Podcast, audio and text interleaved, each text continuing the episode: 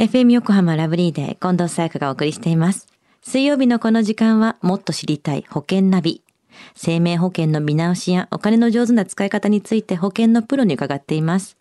保険見直し相談、保険ナビのアドバイザー、中亀照久さんです。よろしくお願いします。はい、よろしくお願いいたします。さあ、保険ナビ、先週は認知症保険のお話でしたよね。はい、そうでしたね。あの、近年、認知保険とか介護保険のまあ発売がですね、うん、結構ありまして、マーケットのまあ認知度もどんどん上がってきたという形でしたよね。はい。まあ、これからの保険として、若い方も他人事ではなくて、まあ、将来を見越して検討していただきたいと思いますというようなお話をさせていただきましたよね。うん、本当にね、介護の業界っていうのも、ね、働いてくれる方たちも少ないっていうのもありますからね。そうですね。では中亀さん、今週はどんな保険のお話でしょうか。はい、あの今週はですね、保険は進化するというテーマなんですね。うん、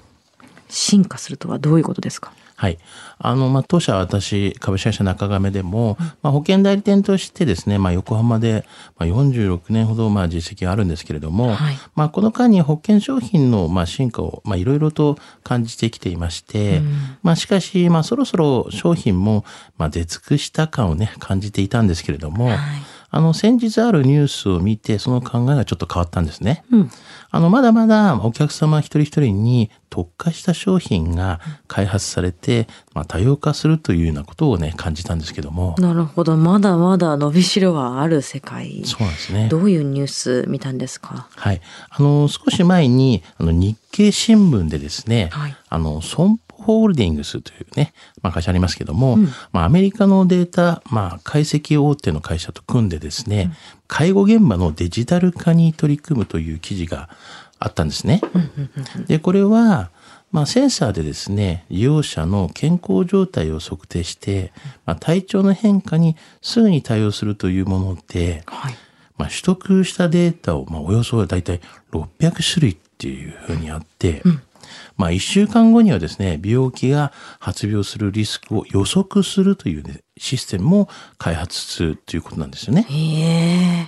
で、まあ、あの高齢化が進む日本ならではの、まあ、データ解析でこの予防ビジネスへの参入を、まあ、視野に入れるというような記事だったんですね。本当に何でも予測で分かるような世界になってきてる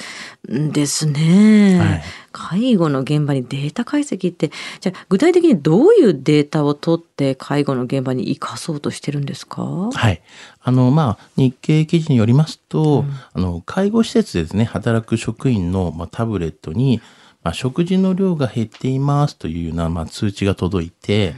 うん、その入居者のまあ体調やまあ食事内容を確認したところですね、はい、今週はあの、まあ、歯医者行ったみたいなんですけど、うん、抜歯後にですね食事量と体重が低下していることが分かって、はい、まあ、そういうふうに入居者に、まあ、この歯科医の方に検診を受けてもらい、まあ、結果的にですね柔らかい食事に変えたことで体調が回復したと。はい、で、一見ですね、この関係のなさそうな複数のデータ同士をまあ分析し、相関関係を見つけて、まあ、例えば呼吸の乱れから肺炎を発症したりとか、はい、まあ、食事の摂取量やその体温の変化から体調を崩したりとか、うん、といったですね、いっしゅうかんごのこの体調の変化を予測するという記事だったんですね。はあ、なるほど。いろんな形でまあ次の予測っていうのもできるんですね。そうですね。じゃあこれがどう保険の進化とつながってくるんでしょうか。はい、あの例えばですね、生命保険にですね加入するこのにじゅうだいからさんじゅうだいを対象にですね、はい、まあ、健康診断データって組み合わせて、うん、あの将来病気に罹患するリスクを予測するサービスなどをまあ想定し、あの病気の予防とか、まあ、早期治療を促す事業モデルをまあ模索するというようなことですね。まあ私との予測としましてはですね、はい、健康状態によってですね、まあ、その保険が多様化するんではないかなと。まあ、例えば、はい、まあ、選択肢が増えるということで、うん、あの持病があったりとか、まあ、調子が悪い人でも加入できる保険が増えたりとか、うん、